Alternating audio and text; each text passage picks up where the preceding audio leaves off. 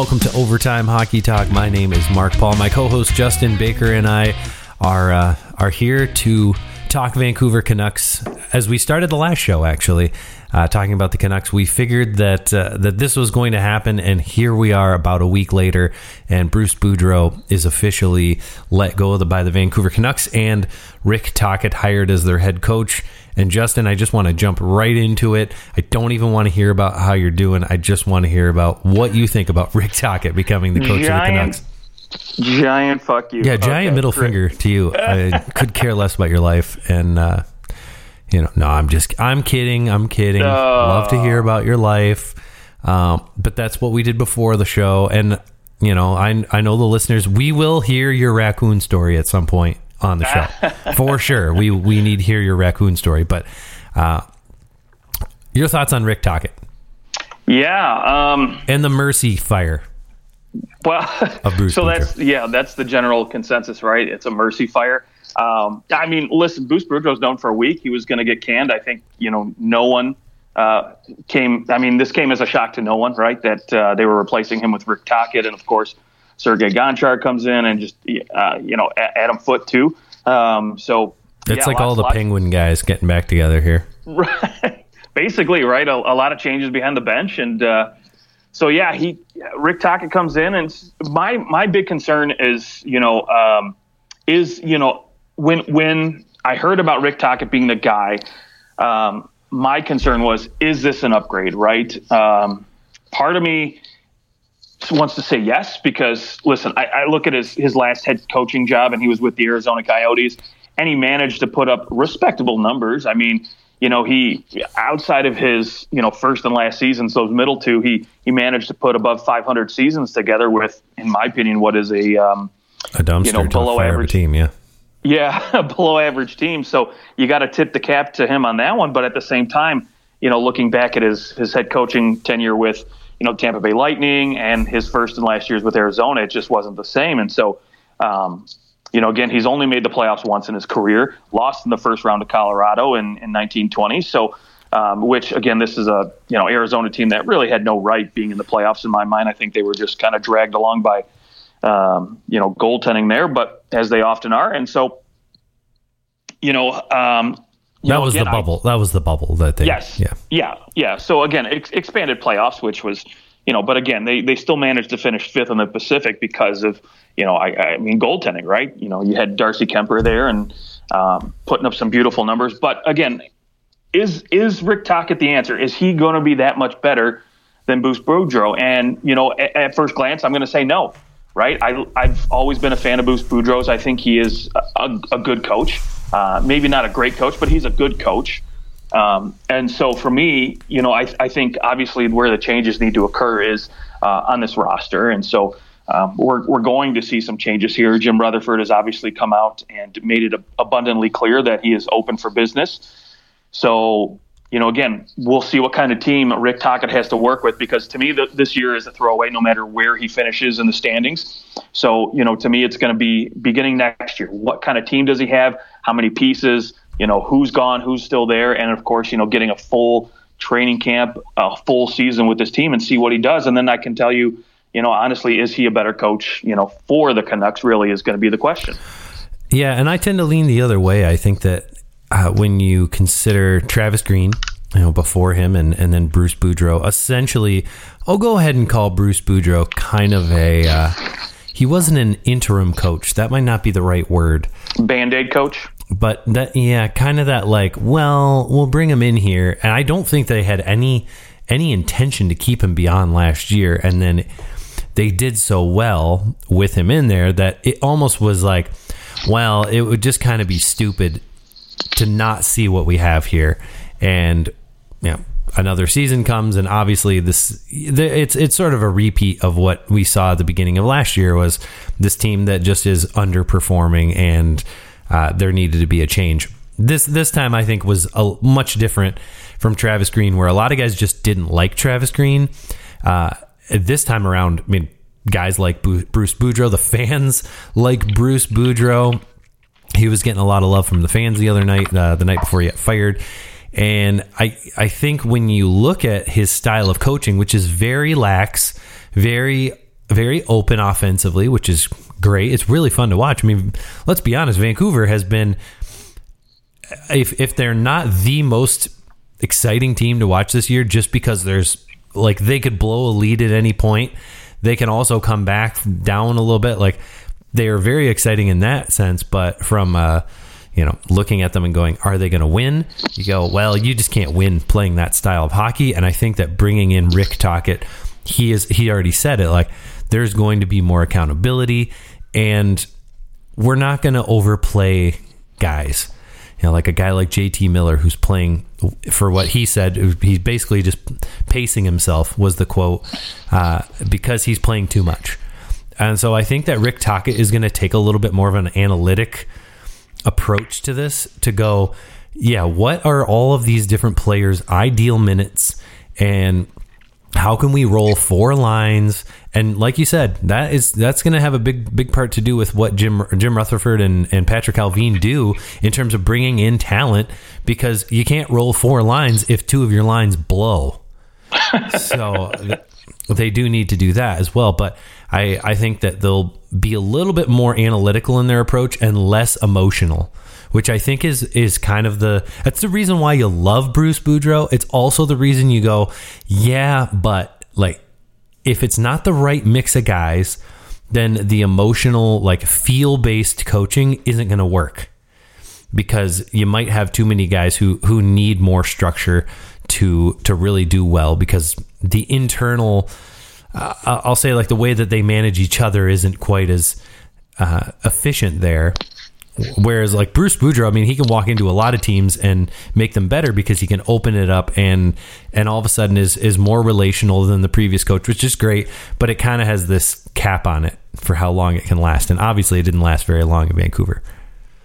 Yeah, I, I mean, I think with any head coach, I think there always needs to be a little bit of analyticalness there um, that I think a lot of coaches lack, and why they often don't have success for long. Right? I mean, they come in and they usually have you know a quick uh, boost in, in production, a quick boost in wins, et cetera, whatever. Sure. And they, they quickly figure or fizzle out because, you know, again, not being that analytical, like you said, managing minutes and knowing who who thrives when you play them 16 minutes at the forward position versus 18 or 19, right?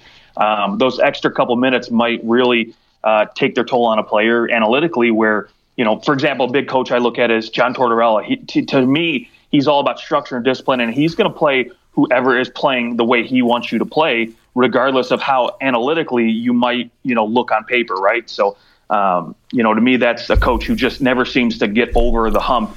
Uh, you know, outside of his his tenure in in you know Tampa Bay, obviously, but um, you know he really hasn't been able to get to that next level with Vancouver, for example, or you know those other teams or like Washington, and, or yeah. yes. The, so you're know, talking. Again, you're talking about Boudreau or Tortorella? No, oh, Tortorella. Oh, okay, I'm sorry. Yeah. Well, yeah, he did win a Stanley Cup able, in Tampa. So. Right, but that's what I mean. Outside of Tampa Bay, though, yeah. um, you know, I think he just hasn't been able to get to that next level again. I don't know. Team. In Columbus, he he was unbelievable at squeezing every last little juice out of that those teams. And I absolutely agree, and I think that only takes you so far. He only had one. He only had one team that I would say was legitimate like, hey, they could win two or three rounds, and that was the team that had Duchene and Panarin and and Bobrovsky. Sure. Uh, but they, yeah, you're right. Well, they always ran into the Pittsburgh Penguins too. yeah, and um, but yeah, I, I, mean, I agree with you. I think Bruce Boudreau is uh, somebody who, you know, at least from from my point of view, doesn't have that analytical side to him that I think maybe, like you said, just only gets you so far. Right. Yep, and I, I do believe Rick Tocchet is going to come in here and and make the Canucks a harder team to play against. And yeah, again, he's going to play guys the correct amount of minutes and really yeah, I, uh, really work that side of it. Um, yeah, I, I will agree with you, and I will say too that I, I think a guy like JT Miller is, is in for a huge wake up call here. So um, you know, with that huge contract, this might be the right coach for a guy like that who, you know, honestly, if this is a team that's looking to retool on the fly, not necessarily go through a full rebuild. Um, and maybe this is the right coach they need for a guy like JT Miller, who at times to me just looks like he gives up on plays and just doesn't really isn't there in the game, right? Yeah, yeah, I, yeah. His, I, I actually really like the way that that Tocchet said it. He said he paces himself, which is which is such a good description, and it's and it's a I guess a more or less a little more positive way of looking at it. Like, yeah, I mean, if you're playing too much and you go, well, I can't go balls out right now, I got to play again in in a minute and a half, then it Right. you know it sort of makes sense. Um, okay, well, with that said, we do know. I mean, we we've talked at length about the Canucks. Uh, we you know we we talked about players most likely to be traded, and now it is a all but a certainty that Bo Horvat is going to get dealt. Uh, along with you know, there's a couple other like Luke Schenn is a, a UFA at the end of the year. He'll certainly fetch you know something decent for what he is uh, to be that that bottom pairing guy. Uh, you also have Michael Ferland, who is a UFA at year's end. And then someone interesting that no one's talked about is Andrei Kuzmenko, who almost is a point per game player right now. And he is a UFA at the end of the year because of when he came over. He is a fascinating UFA to me. Nine hundred fifty thousand dollars. I mean, it's it's nothing. You can every team can take on his his contract, and he is a definite top six forward, like a no doubt can't miss top six forward. I before we get into Bo Horvat, have you seen, heard anything, or like does it interest you in in the Andrei Kuzmenko potential sweepstakes here? Yeah, I mean, I, I, the only thing that I've heard is that Vancouver has pitched an extension to him because, um, from what I've, I've heard from Jim Rutherford, basically that they can only afford to keep Bo Horvat or Kuzmenko. Um, apparently, they made their best offer to Hor- Horvat as we we discussed on the show. So really, now they're coming to Kuzmenko with their offer, right? And I mean, not necessarily think he's at the same caliber as a guy like Kirill Kaprizov, but you have to kind of look at that contract and and think that you know he's probably looking over that way because here's a guy that comes over from Russia, plays one year, has a really good year, and cashes in big time, right? Going to So- definitely score 30 goals, barring injury. I mean, he's at 19 and 45 already, so you got to think, you know, 30 goals is, is almost a certainty, and 70 to 80 points, which is a phenomenal Yeah. rookie year. I mean, I know he's he's 26 years old. It's not like he's a he's an 18 year old kid coming in here and, and cleaning up, but yeah, I mean, he certainly has had has to have teams' interest, and it makes you wonder. You know, you're 26 years old. You have the option to now. I guess in fairness, he did have the option to go anywhere he wanted uh, when he signed with the Canucks, right? So he signed in Vancouver for a reason. We have to consider that. I think though he was probably going, oh well, this team's got a lot of potential, and if they get rid of Brock Boeser, and you're looking at the future, going, is this team really going to be re- like? Are they going to be good within the next two years? I, I don't know. I, I don't know. It seems like we've come back with this team over and over. You're going to lose Brock Boeser too. I wonder if he just goes, you know, I can I can leave and go sign a big deal literally anywhere I want. I am going to like go ahead and trade me. And and usually these are the guys who no one like they don't talk to anybody because they can barely speak English. Yeah, I, it, it's it, that's a. I mean, it's a it's a tough one, right? Because if you if you look at it from just a, a standings right standpoint, and you you say, okay, cool, well, Seattle's seemingly getting their act together now, and they've got two superstar centers in the making between you know Matty Beniers and Shane Wright, so they could be set for a while. Uh, LA looks like they're reloaded for the future, and Edmonton is you know Edmonton and Calgary is always. I mean, in my opinion, as long as Sutter's there, they're going to still be in the mix. So. Um, you know, is it a division maybe he wants to hang out and maybe he wants to go find another team where, you know, they're already the cream of the crop or they're already sitting at the top like a New Jersey or maybe, um, you know, a Carolina because, I mean, look, for example, Carolina just lost Pacioretty for the year, so they could certainly use a goal scorer like this to come in and play in their top six um, every single night. So, you know, again, I think there's there's going to be opportunities on other teams that are at the top of their division that aren't struggling to figure out their identity and struggling to compete with teams that, in my opinion, have already solidified their, you know, their spots at the top of the division. So, um, to me, it makes more sense that he's going to re-sign or sign somewhere else versus re-signing with Vancouver at this point. Yeah. How about sideline? Uh, how rough is that Pacioretty? Like that he's out for the year now. Oh, five days back, and he re-aggravates his old injury. his Achilles. My goodness, it just sucks. Sucks Yeah. for him because like he's a he's a great player to watch. He's a, he's a good goal scorer. Um, I will say, I mean, Carolina's done what they've done without him. So in some respects, it's not as if they're desperate for him.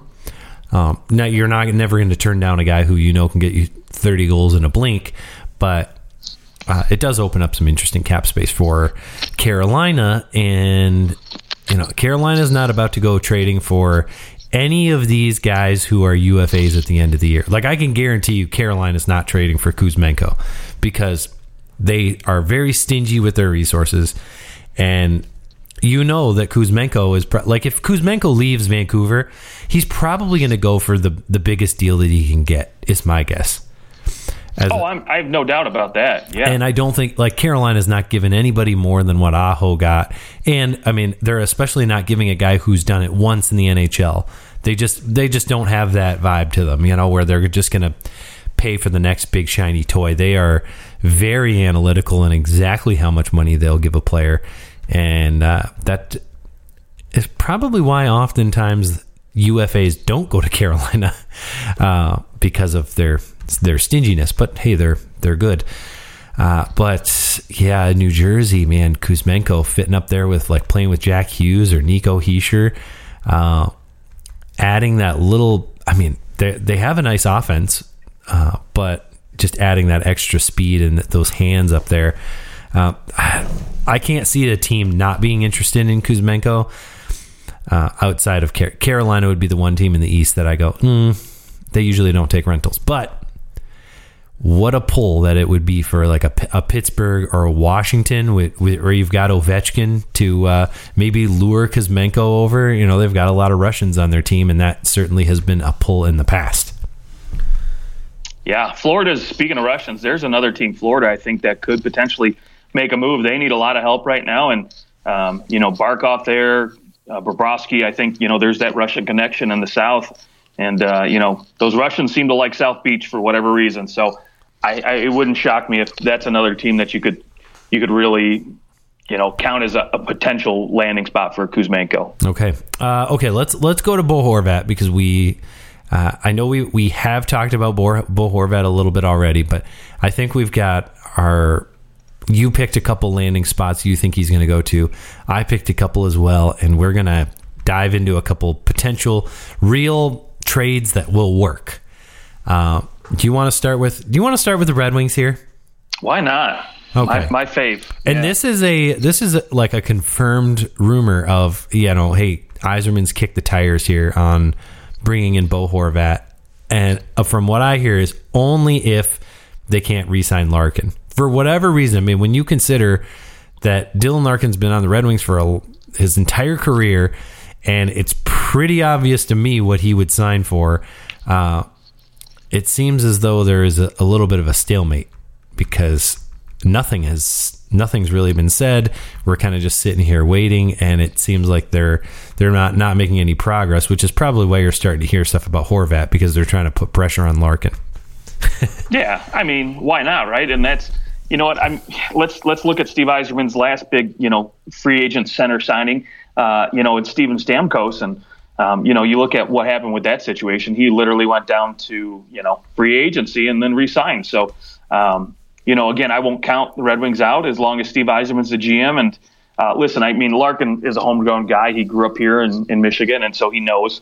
Um, I'm sure he values wearing the C on that in that Red Wing sweater a lot more than maybe some other guys might. And so, I, I mean, I, ultimately, I think a deal will get done, but I still don't think that you know puts the kibosh on as far as you know looking at a potential Bo Hor- Horvat trade. Because if you're Detroit, I, you know, I've been saying that the one thing they've been missing is a one-two punch at center, and so if you can get a Bo Horvat to come in and center that second line, obviously Andrew Copp has been okay, uh, hasn't been great, but he's he's been okay. I mean, he's been doing great on the penalty kill. He's just maybe lacked a little bit offensively um, as far as those numbers are concerned. But I, I do think, you know, with Copp being able to shift over to the wing very easily, if you brought in a guy like Bo Horvat, he could fit in nicely on that second line, and you could, you know, move Copp, uh, you know, maybe on that second line or push him down to the third line at times and give him opportunities to succeed a little bit more. So Um, and especially with Tyler Bertuzzi being a question mark, and I, you know, who knows if the Wings are even going to re-sign him or just let him walk at this point. So,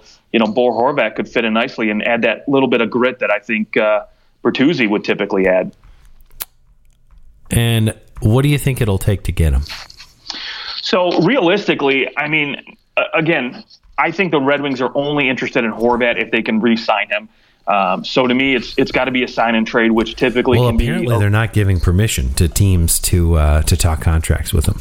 No, no, not at all. Because typically, what happens is, um, you know, and I, I, can't remember what you know TSN Insider I heard it from, but usually what happens when you give teams permission um, to talk to their agents or talk to the player ahead of a trade, you're almost giving more leverage to the player versus the actual team. And I think yeah. in this case, Vancouver wants to keep all the leverage because they know they've got to get the maximum out of this deal, right? So um, to me, I think the one big piece and starting point, regardless if you're going to do a sign and trade or just trade for him as a um, you know a rental player, I think Vancouver's looking at uh, a big piece on D right now.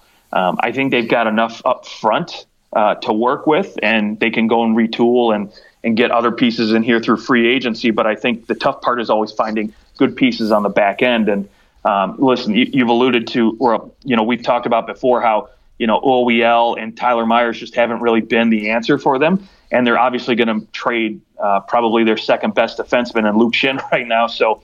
Um, that's going to leave a big hole. And so for me, I think a, a starting point for Detroit uh, would be Filip Hronek. I think you know, with with the emergence of um, you know Edvinsson on the back end um, coming up, I think they've got another you know realistic number three defenseman in in the making, and uh, they've got some other decent you know defensive prospects down there that I think they've got enough where they can afford to part ways with a guy like Hronek, who you know is going to be doing extension next year anyways, and is going to get a raise from 4.4 million dollars. So.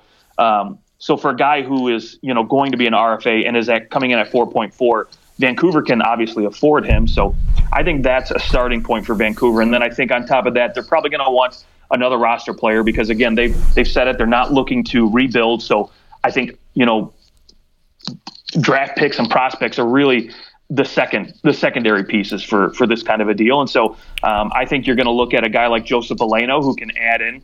Um, uh, you know, at the center position on maybe your third or fourth line.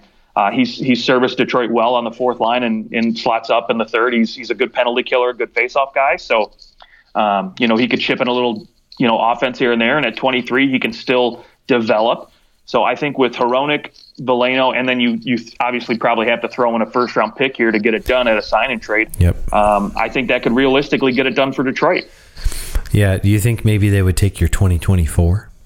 yeah, I, I do. I, I really do. And I think Detroit knowing um, you know, I think there will be conditions into that, especially Detroit knowing that they're not going to be competing for a playoff spot, that they're likely going to be in the lottery. I think they're obviously going to probably say, hey, if we make the playoffs, then yeah, you can take the 2023. But if we miss, um, you know, we're, we're shifting that to a 2024 yeah. or top 10 protect or something like yeah. that.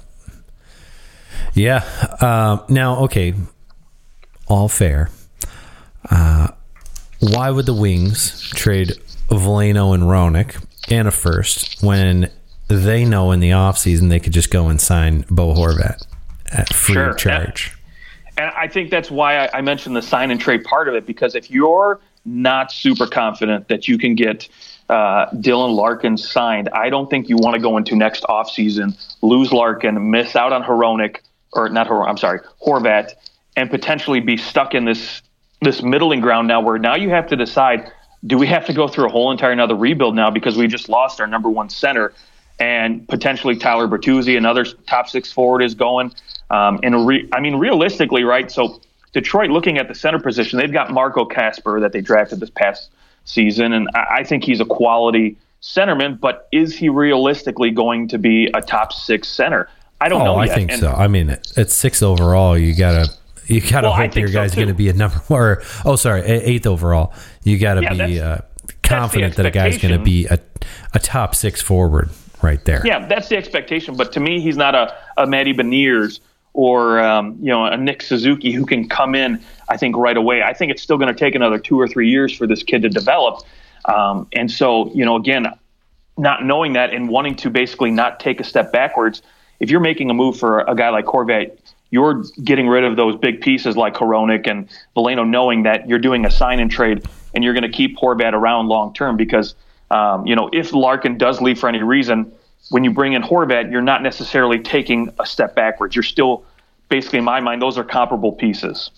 You know, you got to wonder does a, a trade for Bo Horvat actually embolden Larkin to resign? yeah, I mean, like, why wouldn't it, right? Because you get another piece that's taking another step forward in the rebuild. Right. And you're saying, you know, we're for real, we're committed to this team. Um, and not only that, too, I think it's, you know, another reason Detroit would do a sign and trade is because you also want to bring in Horvat's cap hit and say, you know what, Larkin, here's what he's being paid. You know, we'll give you just a little bit more than this guy because yep. we think you're comparable players. Yep. Although this season, yeah, Horvat's scoring goals like like mad. So I, I right. do I do wonder what will happen now that uh, now that Gabby's left and you've got a new head coach in there who's obviously going to have a little bit more devotion to defense. I do wonder uh, if his numbers slip because of that. Yeah, we'll see. And then that might, you know, that's exactly why I think you're going to see a Horvat trade happen sooner rather than later because if he goes yep. the next 30 games and only puts up 15, 18 points because again, commitment to defense. Right. Teams aren't really going to dish out a first round pick for someone like that. You're, you're going to have a, well, I mean, teams will dish out a first, but I think you're definitely, you might have teams go, I mean, look at, he's now that, now that you guys are playing quote unquote the right way, now look, he's, he's more or less a second line center. Right. Exactly. So, so now all we're going to give you is a first, but yeah. Um, okay. So I do think there there is certainly a possibility of of uh, Horvat going to the Red Wings. I like the move. I think that it it makes sense. Uh, the team that I just I feel like maybe the most the best fit because of the now and the future is the Boston Bruins. Mm. Boston Bruins are. I mean, you of course have Patrice Bergeron and Bo Horvat doesn't touch Bergeron's defensive abilities. Uh, but it would be a great for Patrice Bergeron to have another center who can really take a, a big load, take a lot of minutes. Uh, I know that they also have David Krejci, but it, you know, going down the stretch too, there's something to be said about being able to go. You know what, Krejci, you can take this night off. Bergeron, you can take this night off. Like there, there's some benefits to it, but also you got to be thinking long term you know, Bergeron and Krejci are not going to be here forever. And if you toss in Horvat to this mix, well, he is a slight step back from the ultimate Patrice Bergeron of maybe like three years ago. I'd say that they're at least comparable now, and probably Horvat is uh, is at least the better point producer than Bergeron is at this at this point in his career. Um, Bergeron putting up 37 points in 46 games right now. He's he's kind of just kind of he's dipped below that point per game kind of player that he was three or four years ago. Uh, so you you know you add in that extra offense. Suddenly you look at those those three centers and you see a team that absolutely could win the Stanley Cup. And to me, that is like Boston's going to go all in. They'll happily trade their first round pick. And as far as what else would be included, I wonder if you know how many picks it would take to uh, to grab Horvat because I, I, don't know that the Bruins are going to want to give away too much in terms of their their uh, full roster. I mean, there there maybe was a chance that last year that they would have uh, they would have dealt some of their roster players, i.e. Jake DeBrusk. But right now, Jake DeBrusk is on LTIR, and you're you know he actually is having a really great season, but that could be that could be a player that they they throw in there. And I I don't know if he still wants a trade, but it would certainly be you know I know that his dad's out in Calgary, so there's there's all that like that side of it where you know DeBrusk would be a I would take Horvat over DeBrusk. we'll say that, but um, a good piece to throw in for a team that is actually looking to continue to compete. That that's probably the hard hardest thing about Horvat is that you actually have to trade roster players uh, for what Vancouver wants, which that's going to be difficult for a team that is poised to win the President's Trophy. Like that team isn't dying to give away a roster player. Like they're not going to be jumping at trading Charlie Coyle for Bo, Bo Horvat. You know, uh, and Charlie Coyle has all the new no move clause and stuff too. But uh, that I guess that is the would be the toughest part about it for the Bruins is that they could load on the draft picks. Uh, but it, it, would be more difficult to grab an actual roster player from this team. So that might give the edge to Detroit. But I I just think you Boston probably would be a team that would look at this and see a huge opportunity to win the cup. Yeah, I mean, assuming Detroit right resigns Larkin, I think long term wise, Boston would be a, a more ideal spot um, as far as a team that I think is more desperate for a center long term than a team like Detroit, right? So um, obviously, assuming Larkin resigns, they've got their number one center for the next you know eight years, and Boston does not, right? And I don't I don't really even see anybody in the prospect pool that I think is coming up in the near future. So. Um, you know, hey, maybe Boston misses out on Bo Horvat and goes and signs Ryan O'Reilly this offseason and just kind of, you know, tries to band aid it for Band-Aid, the next few yeah. seasons. But, um, you know, to me, I think, you know, again, I, have looked at Bo Horvat and, you know, looking at who he's played with on his wing, he's mostly had Brock Boeser, Conor Garland, um, guys that are okay wingers. Um, you know, they're top six guys for sure, but, um, well, maybe not Conor Garland. Maybe he's a middle six guy. But, um, you know, can you imagine Bo Horvat, maybe you think his numbers might, imp- you know, go up even further if he gets to play with Pasta or Taylor Hall. I mean, those sure. are two quality setup men uh, and guys that know how to score goals. So uh, that might be a boost for his career. Almost um, seems more, more realistic that they would sign him in the off Uh, yes, I would for agree. those for that reason, but. I, I mean, it'll depend on what, what teams are willing to give up. Uh, I think it'll probably depend on uh, the next team that you have on what they're willing to give up?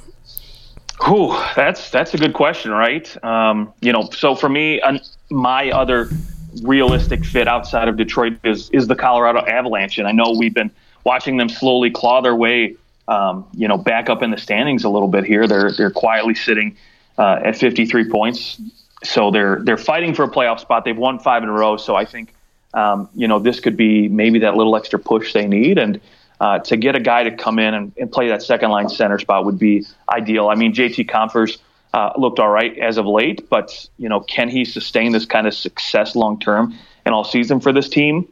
I don't know. I think he's better suited, probably slotted in on the wing or at that third line center spot. So, um, you know, to me, I think for an easy starting point and mostly pretty much a starting point, I think for almost any team that Vancouver is going to deal with is looking on defense. Um, you know, to me, I think you know Colorado's blessed with a lot of players on defense that they can move. Um, not necessarily guys that they want to move, but they have the availability. Uh, you know, they have a lot of top quality players. You know, between Bowen Byram, who I think is off limits, obviously. Um, unfortunately, Josh Manson has a no trade clause, so he gets to put a 12 team list in um, beginning in 2024. So maybe this is the time to move him, but I don't think, um, you know, Vancouver's going to be too interested in him. But uh, to me, an ideal player to really send back the other way would be Samuel Girard. Um, I think this is a guy who can play on both the left and right side. I think Vancouver would be eyeballing him um, very, very hard if, if Colorado came a calling and said, hey, we're interested. This would be the guy that I would start with, right? I would start with Samuel Girard and say, this is who I want coming back. And then really, I think maybe you look at, um, you know, another prospect, for example. I think you could look at Shane Bowers um, you know, a, a, lower level player, a guy who, you know, could eventually turn into something maybe in the next year or two. I think. Yeah, you take a the, flyer on somebody kind of vibe, right? Like. Yeah, yeah. I mean, he's he's been all right in the AHL uh, the last few seasons, and maybe he might turn out to be a, a good fourth or third line center for you. But, um, you know, I think Samuel Girard is a starting point, and then of course.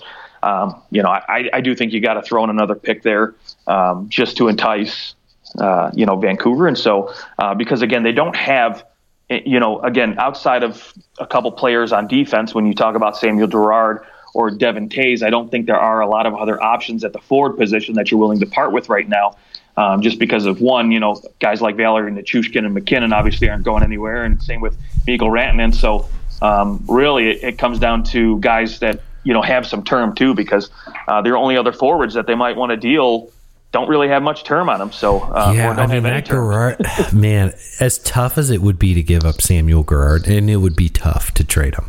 The fact that Bowen Byram has been going so well, um, he looked, you know, he's still 21 years old. He's going to get better, but I know you're thinking you want to try and repeat um, here and then. That that would be the tough thing to trade Girard, but and they've just struggled to to really find that second center position and. Uh, man.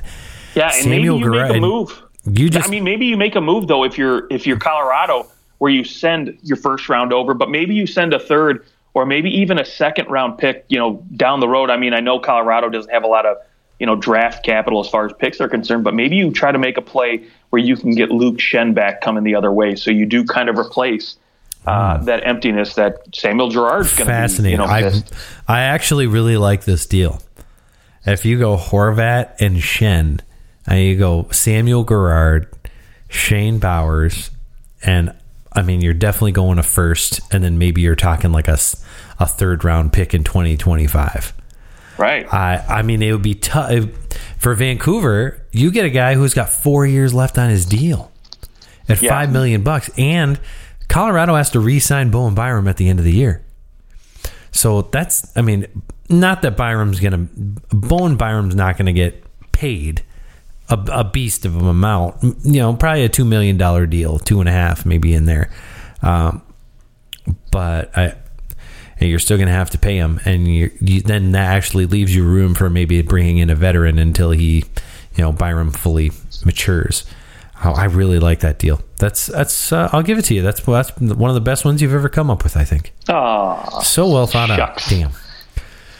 Oh, I wish I thought about things that well. By the way, who do you remember? Uh, here's a piece of trivia for you. Who was the last captain to get dealt at the trade deadline? The last captain. Last captain to get oh. dealt at the oh. trade deadline. That is a good question. Or I believe I believe he would be also just the last captain to get traded, other than I'm not going to count Shea Weber because he was injured and like he right. wasn't coming back. So I'm we're we're not going to count that. Uh, we'll we'll go ahead and say he wasn't really the captain anymore when when he was traded because you know we all knew that he was he was going to be injured. But who was uh, like he's the captain one day, and the next day he's on a different team because he was traded. Oh man, uh, I'll, I'll, give you some time. I'll give you some time to uh, to consider it and to you know think through the teams. Uh, yeah, and and I'll uh, are are we good on Colorado? Do we like that move? I mean, yeah, I'm, I am taking that move, that move, all day. Yeah, I, I mean, I, I might try to win. I might try to squeeze you on something else, but I I like that move. Uh, the other team that I think could come out of nowhere and often does come out of nowhere at the trade deadline to uh, make a big splash is the New York Rangers. Uh, oh, I I know that they signed Vince Trocheck to a big deal, uh, and they they of course have Mika Zibanejad, who probably for my money is the most underrated number one center in the NHL. Uh, I mean, the guy's 22 goals in 47 games. I mean, he's on pace for another 40 goal season like he had in 1920, and he did that in 57 games though. But uh, Zibanejad's buzzing along and and I know they have Filip Chytil, who can play the wing as well. Trocheck can play the wing as well, and that is why I'm considering bringing in Bo Horvat because I think they have the the roster capital to be able to bring him in. I don't know which one you trade, but I wonder can you go, we'll give you Kaapo Kakko, or we'll give you Alex Lafreniere? Straight up, nothing else take the like go balls out and and make that move. And if you're Vancouver, would you be willing to trade Horvat straight up for Lafreniere? Oh, for Lafreniere? Getting yeah, a- absolutely. If if it's if it's Kaapo Kakko, I need more for sure. Um, I need a second at least to go with that. But Lafreniere, I'd be willing to take a flyer uh, piece for piece. I think. Uh, Scored but, uh, 21, you know I, 21 points so throw me far. another pros. Throw me a prospect no, with Lafreniere. No, no, we're I, I gotta we'll get send you else. Lafreniere, and and that's it for Bo Horvat. Oh boy, are you going to get a? Uh, I'll say, are you going to get more potential from any other deal just you know, hey, there's yes, I know that some other teams can go, well, we'll give you this guy who's like a, a third line player, and we'll give you this. You know, you can get a lot of depth. Certainly, you could acquire depth if that was your goal, is just to acquire depth.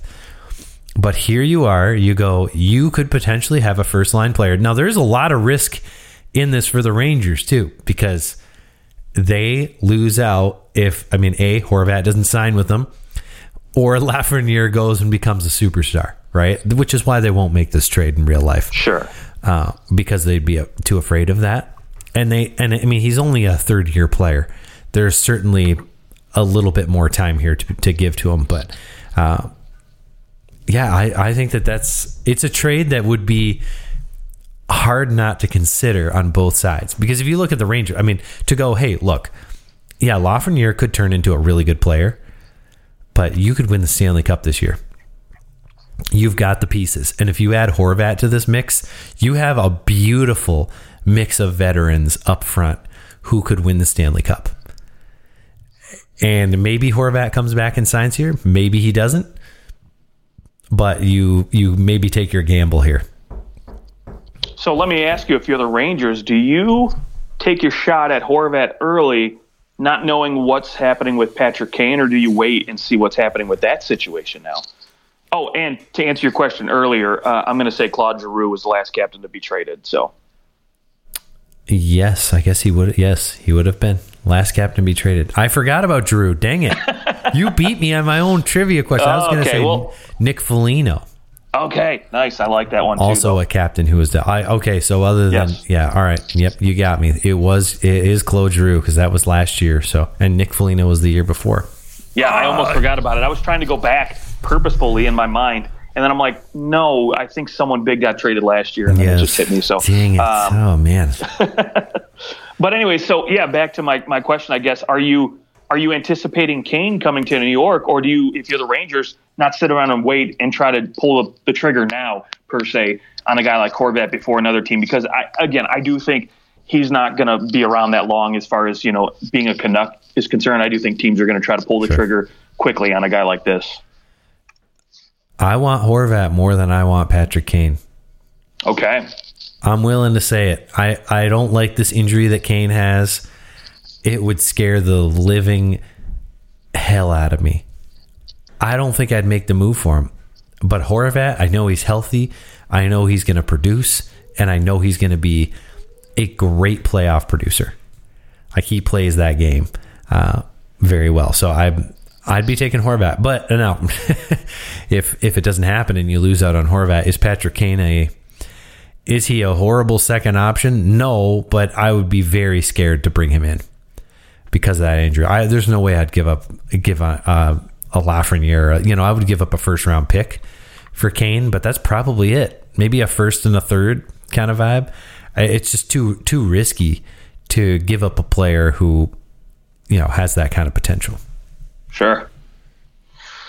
Yeah, I mean, listen, the Rangers. Um, I, I will say the Rangers have always had a little little issue with their five on five play, and I think Horvat would would go much much further in the way of solving that than a guy like Patty Kane would for sure. Um, That's a great point. That's a great point. man, um, whew, I, I mean, the question is, I mean, obviously, I think regardless if if you're Vancouver, I think the starting point is Kaapo Kakko or Alex Lafreniere. And so, you know, who who are you willing to give up, and are you willing to give up either one of those guys? And um, you know, again, for a potential rental, right? A guy who could just you know split next season. I mean, I know the Rangers, you know, will have 16 million cap space next year, but um, you know, you got to go out, you got to find a backup goaltender, you got to give K'Andre K'Andre Miller a little bit of a raise. Um, so he'll need a couple extra million bucks. Sammy Blais Lafreniere is going to need a little bit of a raise. So Phil Petel needs a raise too, and so you know they might not have. You know, I doubt they'll have the money to really give Horvat the numbers he's looking Right. for. So you, you know, as, as a Rangers fan, he's a rental, He's a pure rental. and simple. Yep. Yeah, but I, I mean, I, I like the addition to uh, to this team, but I, I still got to give it to you. that Colorado deal would just be be fire. Um. Okay. Anything uh, anything else we want to want to touch on before we ditch out of here? I think Well, I hear I- my daughter smacking at the door. I don't know if you I can too. that. Yeah, I love it Yeah, though. yeah. Um, I, I do want to ask you though because we have seen a head coach uh, terminated this week, and uh, I'd love to know your thoughts on who you think potentially the next head coach to go is going to be. Yeah, my my thoughts have been on DJ Smith. Yeah, uh, but I don't think that that's going to be a mid-season firing if it happens at all. Uh, they may be willing to give him one more year. So, sure. uh, but this was kind of supposed to be that Senators year, uh, and things have just gone really weird there. Really weird year. Um, as far as somebody who could get fired right now, jeez, uh, I'm gonna. Uh, this is this is a little weird. I'm gonna go ahead and say that no head coach is gonna get fired for the rest of the year. Wow. Which is which is very un NHL like. Um, but I think the reason, a huge reason why, may be that these teams don't want to pay two coaches. Yeah, I, I mean, I agree with you. I think that, you know, one, you know, you don't want to end up like Vancouver and you're paying three different head coaches uh, this year. But uh, part of me thinks I look at the teams at the bottom, right? Ottawa, Anaheim, teams that potentially could have a head coach that gets terminated at some point. I think right now maybe they're looking at it and they're saying, you know what, let's keep tanking a little bit because we got Connor Bedard and we got a really really good draft class coming up that's yeah. really um, really top heavy with some really good talent up there. So um, you know, plus you, like Anaheim, Anaheim's been better, right? Like sure through their first what 20 30 games they had one regulation win and now they have five so they're they're they're playing better. They're not good, of course, by any means, but they're playing a little bit better. Chicago's tanking on purpose. Yeah, all these teams are tanking on purpose. So it's not as if this is what you you probably have gone to your coach and go, I mean, make this as interesting as possible, but we know we're not giving you the horses. Uh, the only other guy that I could see, I don't know that the, the Blues would be ready to part with Craig Berube yet. I was thinking that name too, honestly. But that's um, that's the one team that has really not met expectations this year. So that would be maybe that's the one team that I would point to. But I, to, to me, it just doesn't make any sense because this is his first year that they've struggled uh, and not made the playoffs. Sure. So I feel but like. But I will say the one reason why I, I do think he could get canned though is potentially because you're you're only sitting four points. Well, I uh, sorry, six points out of a wild card spot right now. And when you're going to lose potentially Tarasenko and Ryan O'Reilly at the end of the year, I think right now you kind of have to go all in if you're if you're thinking playoffs. And so, um, you know, maybe making a change now kind of you know lights that fire. And um, you know, maybe you give it a, a, couple more weeks or whatever, and see how. Things. Yeah, bring in Mike around, Babcock. bring in Babs, Babcock, or uh, who else could you bring in on just a short term? Bring in Bruce Boudreau. Yeah, there you go. Yeah, bring him in and be like, boys, you guys are just going to go wild oh no! Uh, well, Vancouver would do it because Boudreau would uh, his contract would be nullified. That's very true, actually. Vancouver yeah. would do it in a heartbeat. oh. Uh, but yeah, that's I see. I just don't see St. Louis doing it because I think it almost would be unfair. Like, I mean, hey, you, you almost won in the first round last year against the Stanley Cup champions and and then yeah you have a down year mostly because your captain is playing like absolute garbage and that's not really on him uh, and he's been hurt, and Binnington's been terrible, and uh, I just think that you know maybe this team needs a, a little bit of a refresh, but I don't know if that comes from the head coach position quite yet because sure. he's not that far removed from winning a Stanley Cup. Uh, I guess what was it 2019 that they won the cup? Yeah, 2019. Yeah, not too far removed. So it was the last non-COVID year. So yeah, um, other than that, I really I don't see any coach that would get fired. So, okay. All right. Well, there's our show. Uh, you can find us on Twitter at OT Hockey Talk. Feel free to uh, subscribe to the show. We love that, and uh, let us know what you think. Uh, on uh, yeah, Justin. I don't know what else to say, but I hope you have a great rest of your night. And oh crap, you have to tell us about the raccoon. I almost forgot. Oh boy, you have to tell us okay. the raccoon I'll make, story. I'll make I'll make it quick. Yeah. So uh, Saturday night, the wife and I are working on the house. Um, I'm under the in the crawl space uh, installing new PEX lines for our waters, and um, boy, out of nowhere, she just starts like screaming and uh, just mumbling words. And finally, I get it out of her. There's a raccoon that had basically like fallen its feet had gone through our ceiling basically. Um, and for those who don't know, we're we're under construction. We don't have drywall on half of our ceiling, so um, she sees this big fluffy tail and raccoon feet, and she just starts losing it. And uh, over the next couple days, we're we're setting a trap, and uh, we managed to catch ourselves yesterday. We we caught ourselves a raccoon that had wandered into the trap and taken the bait, and Yes. we basically yeah set it free. So uh, that that was a lot of fun. I like uh, that it- between the two of us, we've caught 11 squirrels and a raccoon in the last month. Yeah, yeah, and my favorite part was uh, because this thing was in the attic, and the the attic access uh, wasn't that large for this this big raccoon ca- or trap. I don't know if, if anybody listening out there has, has dealt with one of these things, but they're they're rather wide. They're a couple feet wide, and um, so they're they're difficult to get in and out without him basically like you know moving around a lot and then causing me to lose my balance and fall and all that crap. So basically, what I did is I I got a carabiner and tied some rope to it hitched it onto the handle of the, the raccoon cage and kind of lowered him down through the rafters in the ceiling. And uh, Nice. so, There you Yeah, it was- it so was you like fun. Mission Impossible, your raccoon down. yeah, pretty much. That's wonderful. well, there's the raccoon story, and uh, we will uh, we'll catch you guys very soon. Talk to you later.